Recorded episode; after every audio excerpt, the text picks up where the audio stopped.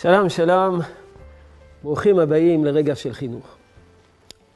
אנחנו עדיין עסוקים בשאלות של הצופים, ועדיין עסוקים בשאלה של מבחן התוצאה בחינוך. שאל אותי אחד הצופים על מה שאמרתי בשיעור, שהמעבר בין חינוך ליראה לחינוך לאהבה, הוא כמבחן התוצאה. בעבר השיטת החינוך ליראה הצליח, ולאחר שהשיטה הזאת איננה מצליחה, נאלצנו לבוא לחינוך לאהבה. והשואל אמר שהוא לא מסכים. הרב קוק הוא למד שבכל דור ודור מאיר בתכונה אחרת, באור אחר, ולדור הזה מתאימה שפת האהבה, בעוד שבדורות אחרים דווקא שפת היראה היא זו שהתאימה. אז ודאי שהשואל צודק. ברור, הדברים מפורשים ברב קוק, שלדור שלנו מתאימה שפת האהבה, בעוד שבדורות עברו התאימה שפת היראה. אבל הרב קוק לא למד את דרכיו החינוכיות אך ורק מתיאוריות. הרב קוק לא היה אך ורק הוגה מופשט. הוא גם התבונן במציאות.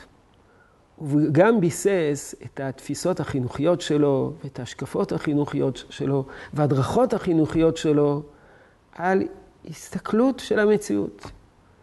המאמר שבו הרב קוק מדבר על כך שהדור שלנו מתאים לשוב באהבה ופחות לשוב בתשובה מיראה, הוא מאמר הדור. ובמה פותח מאמר הדור? מאמר הדור פותח בניתוח של המציאות, בסקירת המציאות, בהתבוננות על המציאות, בתיאור המשברים של הדור, בתיאור הקשיים של הדור. לכל אורך המאמר הרב קוק מתאר את מה שהוא רואה בדור. כך שהתפיסה החינוכית היא שילוב של שני דברים, של שני יסודות. יסוד אחד זה כמובן לבסס על זה על רעיונות פנימיים עמוקים ועל השקפה עמוקה שרואה את הפנימיות של הדור.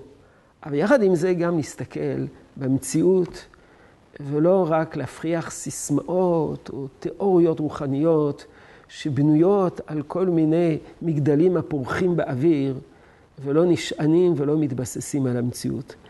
כך שמה שהשואל שאל זה נכון, כל דור ודור מאיר בתכונה אחרת, ויחד עם זה אנחנו צריכים גם כן להישען על המבחן התוצאה, להסתכל, להתבונן, ומכאן לגזור מסקנות חינוכיות שתואמות את התפיסות ואת התכונות הפנימיות של הדור. יהי רצון שתשרה ברכה בעבודתנו החינוכית. שלום ושלום.